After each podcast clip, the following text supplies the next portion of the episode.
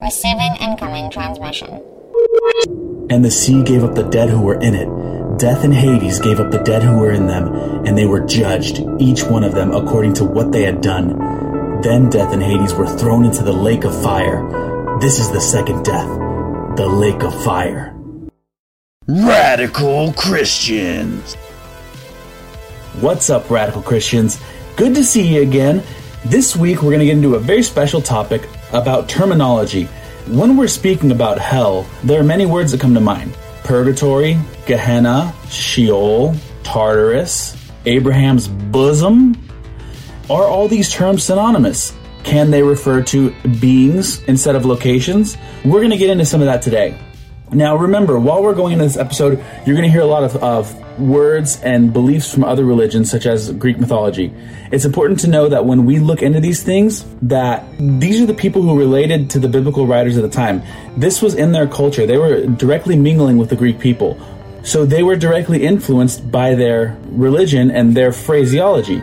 Now, this is the same thing as if I were to use an analogy and say the Christian walk is just like Instagram, where you do something righteous and nobody gives you likes on your picture.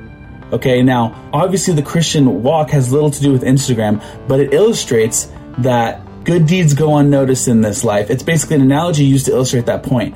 Now, we're going to look at a quote from Josh Peck to kind of really set our mindset, set our our tone for this episode to remember that the people a lot of the people that wrote the New Testament were surrounded by the Greek culture.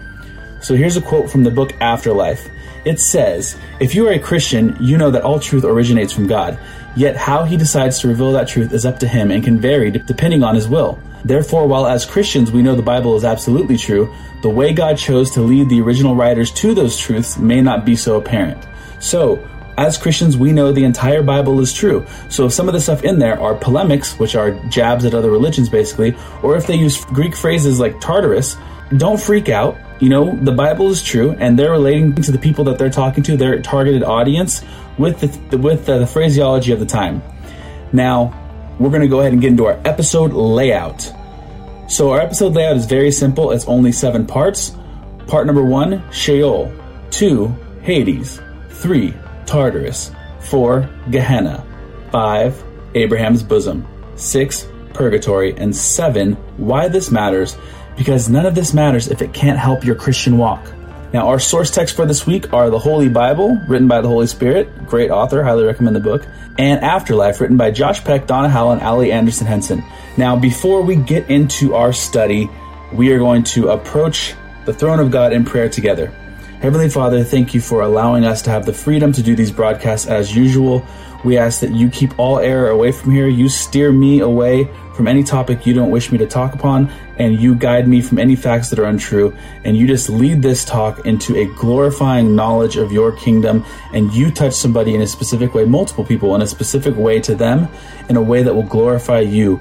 God, please let this come from a place of just preaching the things about your kingdom, talking about the things about your kingdom we just this is this is our life. We, we, we wish to learn about you and your kingdom to better prepare us for when we enter into your gates and we could stay away from these other places. No matter what their phrases are they're all hell and we want to stay away from all of them. So we love you father and we praise you in jesus name. Amen. All right let's get into it. Now for our paid content for this week i'm going to give you a very helpful tip from what i've learned as a researcher author and content creator a very helpful tip and what you can do when you go to make your book, videos, anything. It's a tip that I learned the hard way, but it's valuable and it comes it comes in different forms and we're going to go over that. Now let's get into our first topic, Sheol. So the Hebrew word Sheol is the equivalent to hell or the underworld or the Greek Hades. Now sometimes it's used interchangeably with pit and grave. So we see in number 16 when Moses warned Korah about disrespecting God, we see the use of these terms in Moses' warning about God's, you know, wrath coming upon them. So this is Numbers 16, 30 through 33. It says, But if the Lord make a new thing, and the earth open her mouth and swallow them up, with all that appertain to them, and they go down quick into the pit.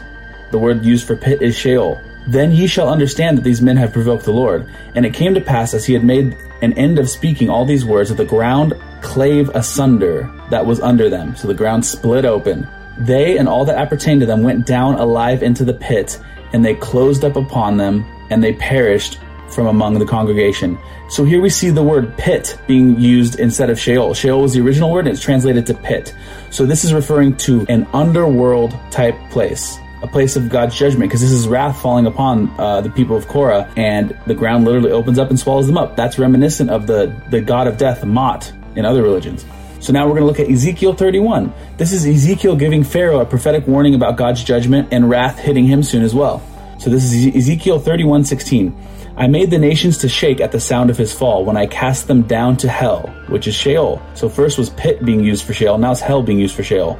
So I made the nations to shake at the sound of his fall when I cast him down to hell, with them that descend into the pit. Now that's a location in the ground.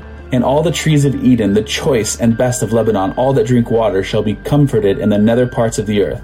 Now, in this example, the word pit is, is the Hebrew word bowr, B O W R, and it refers to a location in the ground. But since Sheol is mentioned in the first part of the verse, we can see that it's connected to the same concept of hell.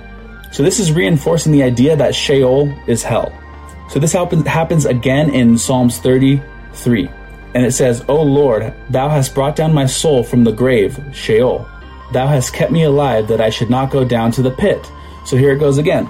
First one, grave, Sheol. Then pit is the location in the ground. So it's likening the pit to Sheol and the grave to Sheol. Now, the Bible tells us that God will not leave his own in Sheol, but that he will deliver us from it, us as Bible believing Christians. Now, Psalms 16:10, for thou wilt not leave my soul in hell, Sheol, neither wilt thou suffer thine holy one to see corruption. Now, Isaiah 28:18, and your covenant with death shall be disannulled, and your agreement with hell, Sheol, shall not stand. When the overflowing scourge shall pass through, then ye shall be trodden down by it. Now, this is talking about your covenant with death, death shall be disannulled. So, before the cross at Calvary, we had a covenant with death we inherited the sin from Adam and we were serving the master of death. Now, Jesus, what he did, ransomed us from death and disannulled our covenant with them. So, this is what that's referring to. Now, our covenant with hell, Sheol. So, we were doomed to go there, and Jesus rescued us from the grave. Now, let's look at Hosea 13 14. I will ransom them from the power of the grave. Well, I could have just read the next verse and got there, but here we go. I will ransom them from the power of the grave, which is Sheol I will redeem them from death. O death, I will be thy plagues. O grave, Sheol, I will be thy destruction. Repentance shall be hid from mine eyes. Ooh, so even if death and the grave repent, you know, this kind of, this in a way personifies them in this verse, but not fully. So if they were to repent, it says repentance is hidden from my eyes. It's a bad place to be. Now that is Sheol. So what, what's the takeaway from this? We take away that the grave is sometimes used at uh, interchange or sometimes translated from Sheol and the pit refers to a location in the ground in conjunction with Sheol. Now, this is the Hebrew word for hell. Now, let's look at Hades. Let's go to our Greek ancient cousins to see a little bit about Hades. Now, like I mentioned in the beginning of the episode, it's always good to get the, the, the cultural context of the people who influence the biblical writers. So, if I were to, the way I speak to you guys, we use a lot of the ancient terms of and, and a lot of the contexts of the people at the time. But but I speak to you in a way that is reminiscent of this culture. So like if I say just a, a simple one, if I, if I'm saying dude, or if I'm saying oh that's oh that that guy's being shady, you know shady in, in our modern vernacular to mean uh, underhanded, sneaky. But that that's a, a, fairly modern phrase. So if I if I would say oh Hades is a, is, is a is a fairly shady individual, you would know what that meant. Now let's say 200 years from now, if the world's still around, shady means it just means uh, covered in shade. That's all it means. And then people are like, oh look, Hades was covered in shade. That means it, it had stuff above it. So that so so you see how people in a different time could could get something different from the from their context. That's why we're looking at the context of the people who wrote the Bible. Here we go. In Greek mythology, the term Hades represented multiple ideas. So number one, Hades was an actual being he was the son of the Titans Cronus and Rhea, and he was the god of the underworld.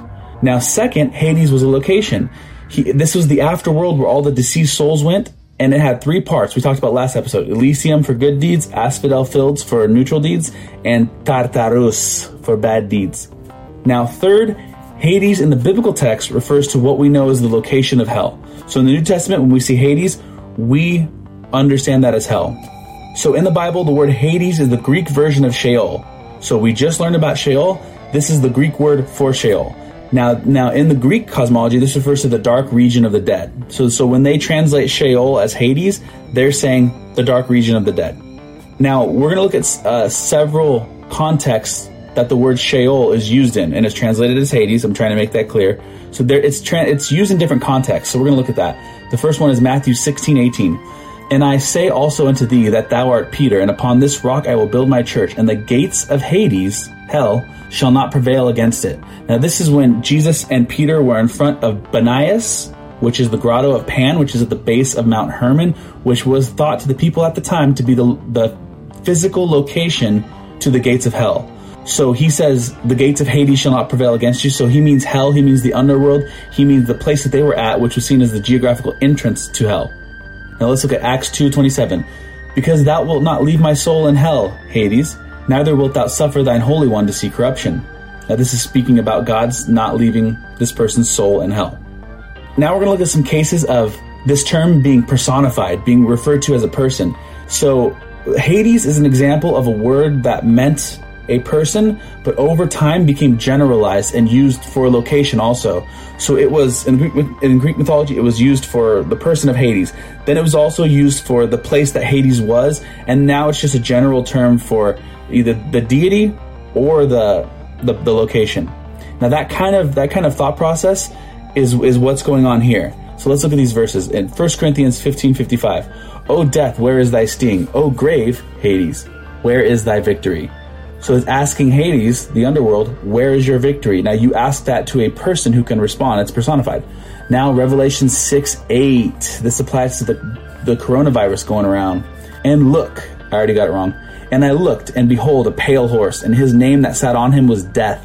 And hell, which is Hades, followed with him. And power was given unto them over the fourth part of the earth to kill with the sword, and with hunger, and with death, and with beasts of the earth. Now, this is pestilence. So, this is the pale and the livid horse of Revelation, one of the four horsemen. Now, this says death sat on the horse, and Hades followed him. So, it's personifying death and Hades. Now let's look at the rest of that verse. And the sea gave up the dead which were in it, and death and hell, Hades, delivered up the dead which were in them. And they were judged, every man according to their works. And death and Hades were cast into the lake of fire. This is the second death. Sometimes both of these things could be implied. Now you could you could either read this as as hell and Hades or death and Hades are cast as beings into the lake of fire, or you could say the place itself is crumpled up, tossed into the lake of fire, or you can kind of see the case for both. Now, sometimes both can be implied. Now, when Jesus like when Jesus conquers the, the grave, it can be seen as him conquering the grave and any entity associated with that. So, if, if Jesus conquers Hades, he conquers the place and any entities ruling over that, any principalities or powers that are associated with that. He would, by by simple logic, conquer those beings as well. So that is Hades. To sum that up, what's the takeaway from that? In Greek mythology, Hades was the god of the underworld, and the underworld itself, which was in three parts Elysium, Asphodel Fields, and Tartarus. Now, in the Bible, Hades is the Greek version of the word Sheol, which is hell. And Hades is also personified in our Bible, so there may be a, a entity as well that we know as Hades, who to the Greeks was known as Hades, but to the Hebrews is known as something else. So that's cool. It's very interesting. Now we're going to move on to Tartarus. So Tartarus w- was described in the four Socratic dialogues of Plato as the final location of the irreparably damned. So this is not just hell. This is like the hell for, for people in hell, like the, the, the ultra hell, the mega hell. Super hell? So in Greek and Roman thought, this was the place where people went whose deeds were so horrible that they could not be fixed. This was basically the unforgivables. Now, Tartarus was seen as an abyss that was as far below Hades as Hades was below Earth. Now, the original Greek term Tartarus is Tartarau, and it means the deepest abyss of hell. Now, this word is found once in the King James Version, which is 2 Peter 2 4, and it is in the verb form, and it's Tartarau, and it means thrust down to Tartarus. So let's go ahead and look at 2 Peter 2 4. You know this verse. This is old hat for us. So, for if God spared not the angels that sinned, but cast them down to hell, Tartarus, and delivered them into chains of darkness to be reserved unto judgment. So, we know these to be the, the, the watchers who sinned in Genesis 6. So, their sin was so grievous and so vile and heinous and unforgivable because humans can get forgiveness. I believe angels don't have that same that same luxury, or at least not in the same way. He may have long suffering with them because that's how he is, how God is, but I don't think they have the same level of forgiveness we do because they have a higher responsibility. I would assume. So this says they are cast down into chains of darkness, preserved until the judgment. So this is not Sheol, Hades. This is deeper. So this is this is basically I would consider it the same realm, but a different compartment. So I, this kind of implies that the place they're being held, the specific prison made for them, you wouldn't necessarily say that's another tier of hell. It's almost like a separate prison he made just for these angels who sinned. Derek Gilbert call, calls uh, Tartarus a place reserved for people who sinned this, who sinned against the divine order, who basically sinned against God and His counsel, and, and, and basically God's infrastructure. So this is a horrible place. Now humans don't go there. Now we also see this mentioned in Jude 1 6.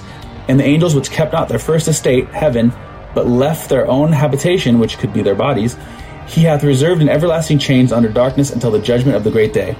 Now these are the same angels mentioned in First Enoch, who went to Enoch and told him, asked if he could intercede to God on their behalf. They, they basically they took human wives, they corrupted mankind, they brought knowledge. Once you bring the knowledge, you can't be unbrought. You can't unlearn it. So they were like, oh man, we messed up. They're like, Enoch, we know you're in good with God. Please go plead our case. Uh, we, we want out.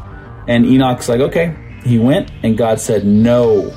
I created angels to intercede for you, not you to intercede for them. That's their job. And no, they're not forgiven. So this shows if, if you can get God to be that that fired up or that that stern in, in his response and, and, and unforgiving seemingly, then you had to have done something horrible.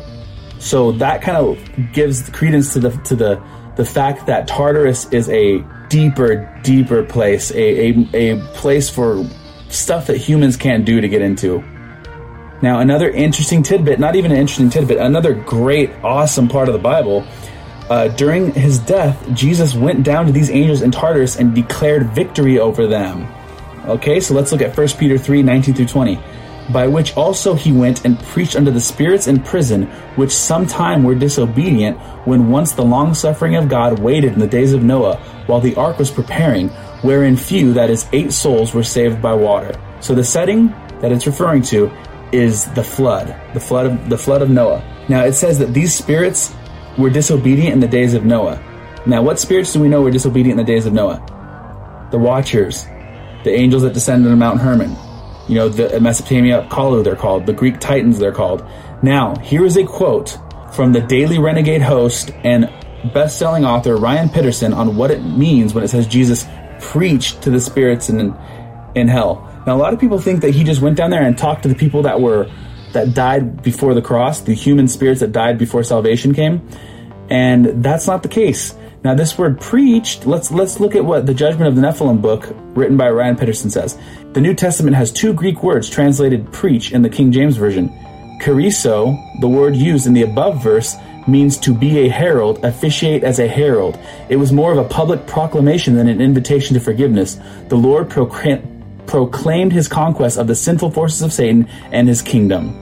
So the word used for preach when Jesus went and preached to the spirits in prison, it is better translated as he went and officiated as a herald to the spirits in prison. So he proclaimed a victory over the spirits in prison. Now, what is a herald? Now, in medieval times, in medieval times, hmm, a herald was was somebody with a trumpet, basically. Sometimes who who would announce the coming of a king or announce uh, royalty or a when something was about to be done something royal or exciting or eventful, they would do, do, do, do, do, do, all hail King George, and then that that would be a herald. So basically, what Jesus did, he went down in, into Tartarus and said, do, do, do, do, do, "You guys have been owned, and your punishment sticks. I've saved the humanity that you've you've almost destroyed, and you will be judged soon. I'll be back, and we'll settle this." Went back to Earth. Went back to Earth so that's all. That's all I need to say about that. If I had a microphone, I'd drop it right here. So instead, I'll drop my highlighter. Now, let's move on to Gehenna. Now, the term Gehenna comes from the Greek word Gehenna, which means hell. It's another word for hell.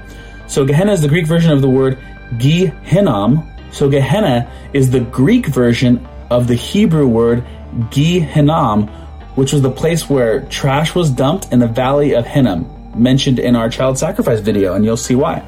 So, located south of Jerusalem, this was where some of the idolaters would sacrifice their children to Molech. So, it was a deep pit that they would burn trash in, but also people would go there and sacrifice their children to Molech. Now, when the sacrifices stopped, this became a city dump where people people would start to bury their trash and burn their trash. So the valley was super deep and it had a never ending stream of smoke and disgusting odors. So when the child sacrifice stopped, it became a city dump. Now the it was always having trash burnt, there was odors and smoke always rising, so it looked like a never ending pit of burning fire. So it also brought tons of swarming flies, maggots, and worms. Now all of these facts are why it became the symbol for how people viewed hell. Just a steaming, writhing pit of maggots, worms, flies, and never ending fire. And demonic spirits, because if you did child sacrifice there, that place is swarming with Nephilim spirits. So this is why many believe that this is this inspired the concept of hell in Mark 9, 46 and 48. Now that that those those verses say, Where their worm dieth not, and the fire is not quenched. So the fires were never quenched there, they kept burning, and the worm that dieth not, that could be these worms kept living on and on in that pit. There's always an abundant supply. Now, this worm dieth not. This is something I've sought to look into and still will look into because I think there's more to that verse. Some people even uh, likened it to the silver cord they talk about your soul having, where you snip it, but I don't know about all that. So let's look at Matthew 10 28. And fear not them which kill the body, but are not able to kill the soul, but rather fear, fear him which is able to destroy both soul and body in hell, which is Gehenna. Now we're going to look at Luke 12 5. But I will forewarn you whom ye shall fear. Fear him which after he hath killed hath power to cast into Gehenna, hell. Yea, I say unto you, fear him. That's speaking of God. God has the power to cast you into hell. So don't fear the devil who can kill your body, but fear God who can allow you to go to hell. The devil can tempt you to hell, pull you to hell, but who has ultimate control? Yahweh. So the main takeaway from Gehenna Gehenna was a pit where a child sacrifice to Molech happened. Once that stopped, it became a burning pit, uh, a city dump, which constantly burned. This became the symbol for hell, and it was used to relate to the people of the time of this is what hell is. So it's like, hey, don't don't worry about who can destroy your body and, and send your body to the grave, but who can also send your soul to Gehenna, that pit back there. You see that horrible, gross pit, the child sacrifice pit, the burning trash pit. You don't want your soul to go there, do you? Well, you know, get your fear straight. So next we move on to a sweet spot of Abraham's bosom. So in Luke 16, we see the story of a wealthy man and a beggar named Lazarus. The wealthy man enjoyed a luxurious life, and the beggar Lazarus, Lazarus would linger at his gates and beg for food. So Lazarus was poor and disease ridden, and upon his death, angels carried him to a wonderful place called Abraham's bosom. Now, when the wealthy man died, no angels carried him anywhere, and the narrative only states that he died, was buried, and then found himself in hell.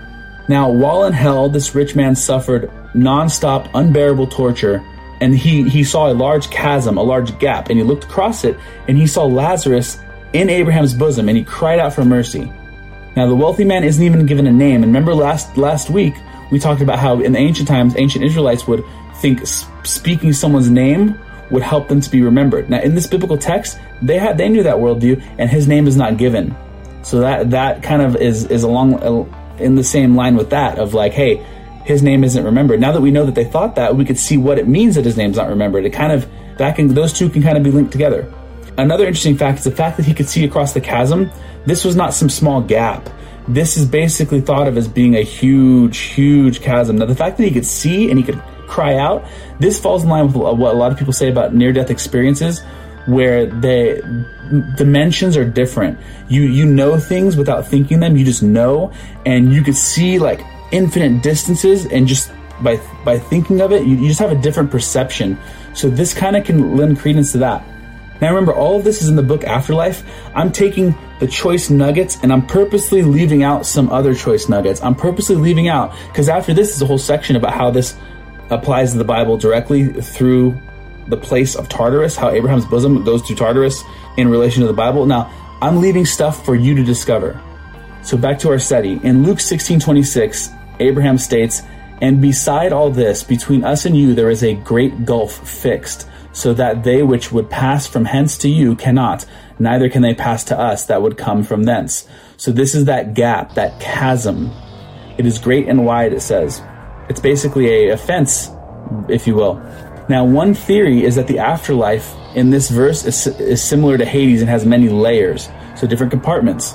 Now, and other people, other people think the people that think that also tend to think that this is the Abraham's bosom is the paradise Jesus was talking about when he said, "Today you'll be with me in paradise."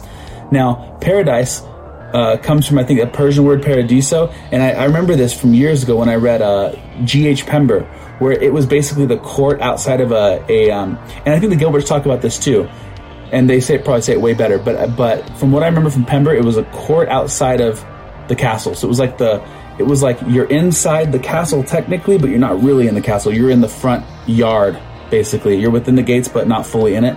Now, some people think that this this was Abraham's bosom, a kind of holding pen of the dead, the righteous dead, who will then be transferred to heaven.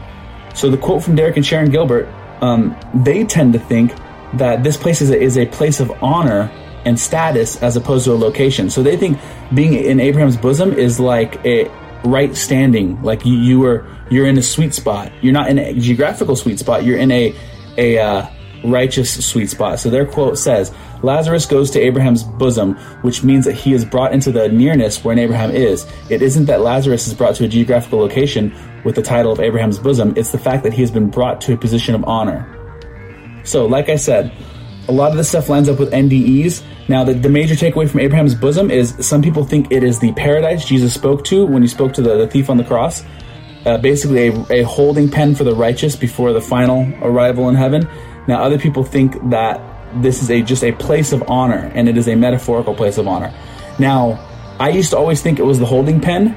Now that I've seen this research and thought about it more, the fact that it's called Abraham's bosom, for me personally, I wouldn't say go off this. For me personally, the fact that it's called Abraham's bosom, it sounds more like a place of honor. But uh, this is something along with many things, I still have to think about. I still have to process. So while we are doing these things, there's a lot of this stuff that I know and I can say with authority, and then there's some stuff that I'm learning with you. So remember that we are on this journey together, and that may sound cheesy, but that's on you. So this is this is me learning with you, teaching what I know, and also sharing what I'm learning. So years from now, I may think whatever I think about Hades now. Let's say years from now, I find out something new. There, there's a new scroll found from uh, around the Dead Sea area that says shed some new light. Now I would have to change what I think. So we are on this journey together. So remember, no matter what video you watch, no matter whose book you read, you cannot take their stuff as 100% accuracy. You can only take the word of God for that. People are prone to errors. no one person is going to have it all. When you think of a body, my hand, I can't walk on my hands. I can't eat with my neck. Each body has its pros and each part of the body has its own pros and cons. So me as Drew, the part of the body, I have my pros, I have the stuff I have right, and I have my cons, the stuff I have wrong.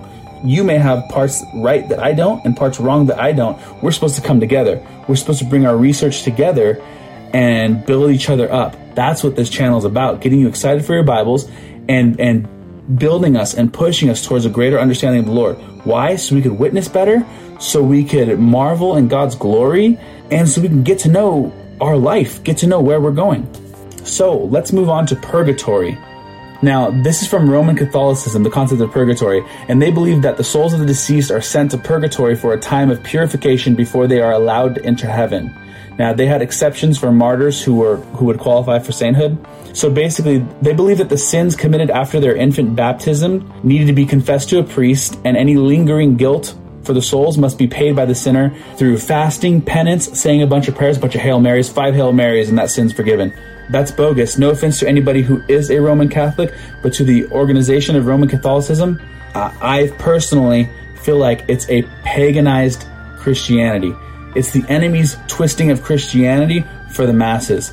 Now, now that's not to say that people that there aren't saved people in Roman Catholicism. They may be on their journey with the Lord, but I believe Roman Catholicism is dangerous because it gets labeled as Christianity. Think about it. Who can do more damage to you?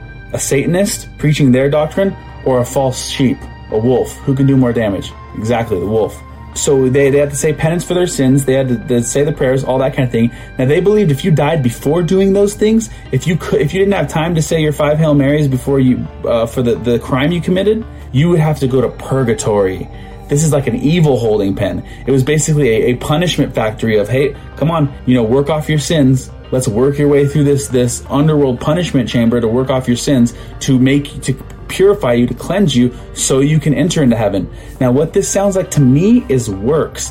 This sounds like works in the afterlife. So it's basically a waiting room for you to work through your lingering sins. And it's not fun. It's not a fun place. Now, the length of time you spent there depended on uh, what sins you committed. So, according to Roman Catholics, there are two types of sins there's venial and there's mortal. So, the venial sins, those are, are not as serious ones, they're punished in, in purgatory and they're they're purified from the sinner to grant them entry to heaven. Now, mortal sins, those are punishable by hellfire, and those are but basically you're screwed. And if you die without those being worked out, you go straight to hell. No purgatory for you. Now, they get this doctrine from Revelations 21 27, and it says that nothing unclean can enter into heaven.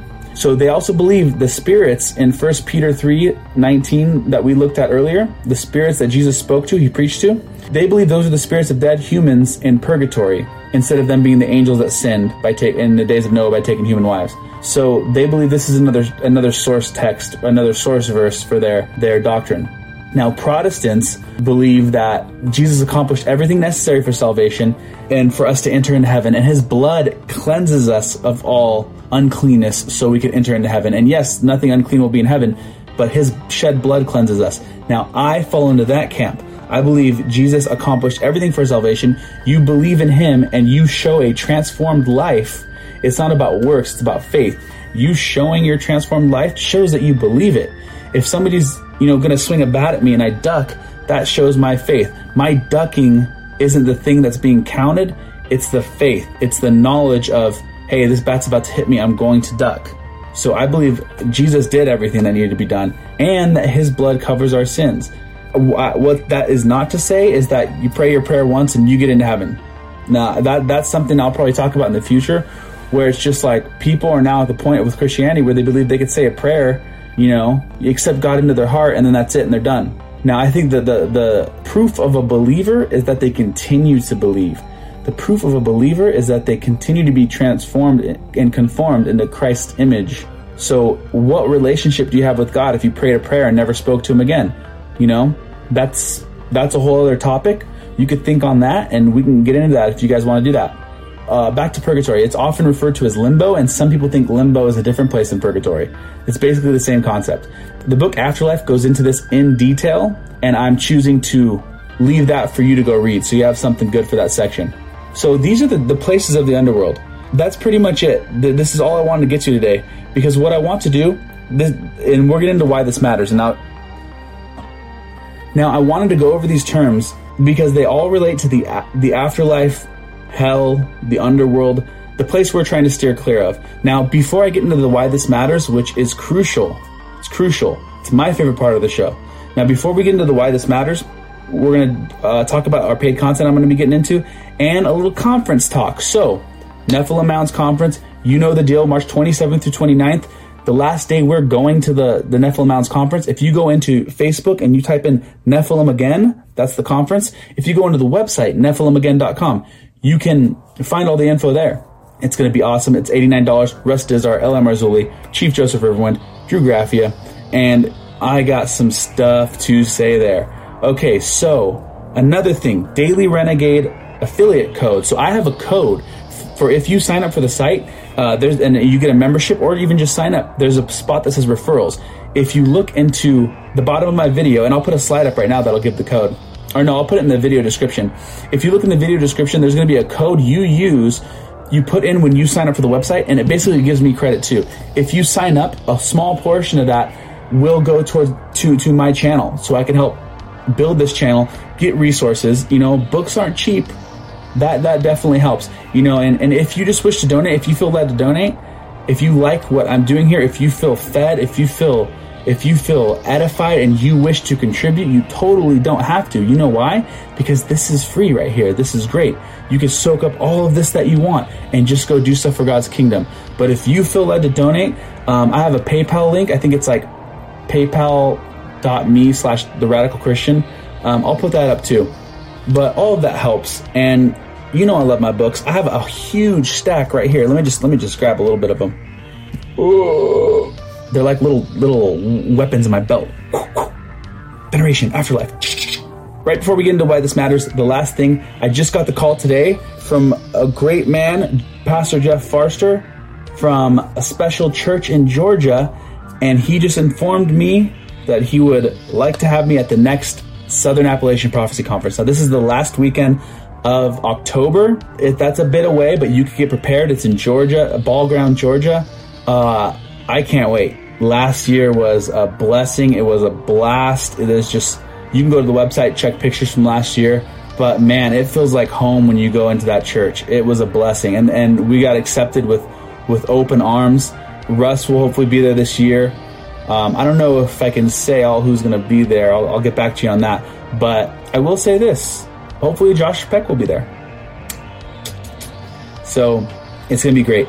But let's get into our why this matters. I'm, I'm champing at the bit. So today's topic matters for several reasons, and the first one is clarity. It is important to go over these terms to have clarity. Why do you want clarity? What do I mean by clarity? What I mean by clarity is a deeper understanding of what these terms mean. Because a lot of times when we read these verses, we say, oh, Hades is thrown into the pit of fire. Oh, is Hades a person? Oh, I think it's either a person or a place, and then that's it. We just know a little tidbit, but we don't dig into it. So when we learn these different places, what they mean, why they're translated that way, we get a picture of kind of who the people were at the time of, of, of this being written, into their mindset, like the Valley of, of Gehenna. We see that they had a pit for child sacrifice that they likened to hell. Now we know Gehenna isn't some other secret compartment of hell that we don't know about. And it can get confusing. You're like, oh, what kind of sinners go to Gehenna? Are there multiple layers of hell? So the point is, when you have clarity, you you basically have that part of the Bible as a little sturdier ground. So think of it this way you're trying to make your way across a swamp. Now you have these wooden planks. Now the Bible verses you don't know as well, they're small planks. So you could put your foot on that small plank and try to step across and, and it's kind of shaky. But when you have a large plank, now this large plank would be you understanding the verse in depth as much as you can. When you have a large plank, now you have a solid footing. Now you can kind of camp there in the Bible and work your way forward. So what I mean by that is, let's say I, I, I'm, I'm well versed in the book of Joshua. Let's say I've researched it for years. I know the, the cultural background. I know that I know where they're from. I know all these different things. And then from my research in Joshua, I know about the angel of the Lord. Now that's my that's my solid footing. From there, I can go to other verses about the angel of the Lord, and I have footing there. I have my footing there. So I can go there and I, I learn, oh, this says something about the angel of the Lord to Gideon. Oh man, he appeared to Gideon. How do I know this is the angel of the Lord? Oh, look at all these things, these clues. Now, because of my research and my, my strong footing in Joshua, I can have a strong footing in, in Judges.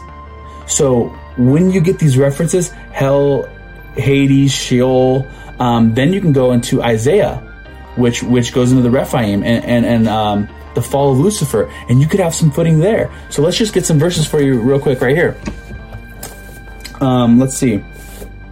Isaiah 14:21, lest they rise up and possess the earth.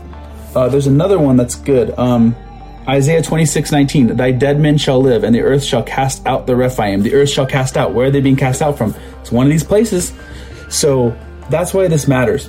Um, and, and like I said earlier, we are on this journey together. I am learning with you. Everything that I research, I don't just pull it out of nowhere. I have to to learn it. Some things I get to spend more time with, other things I don't get to spend as much time with, but it all builds. Now I'm you you are building with me my strong footing in certain areas. Now the the the second main reason of why this matters, and, and this matters for many reasons, but the second main reason I'm gonna leave you with is this matters because this gives us a better understanding of our heavenly Father's realm. Not to say hell is his realm, but his his world, his unseen realm, his realm outside of just earth we're learning about places that we're gonna, you know, speak about for eternity. We're gonna be learning. Your growth doesn't stop when you get to heaven. I'm, I'm, on, I'm under the impression you keep growing, you keep learning, because that's real life. That is your eternity. He didn't. He, God didn't create you to learn as much as you can on earth, and then you're in a fixed state for the rest of eternity. No, You know, we are going to be perpetual students. And, and there's a good quote from Paul Washer. I don't know the exact quote, but he's saying, you should always be learning about the kingdom. You should always be learning about the kingdom. You should never stop being a student because this is your life.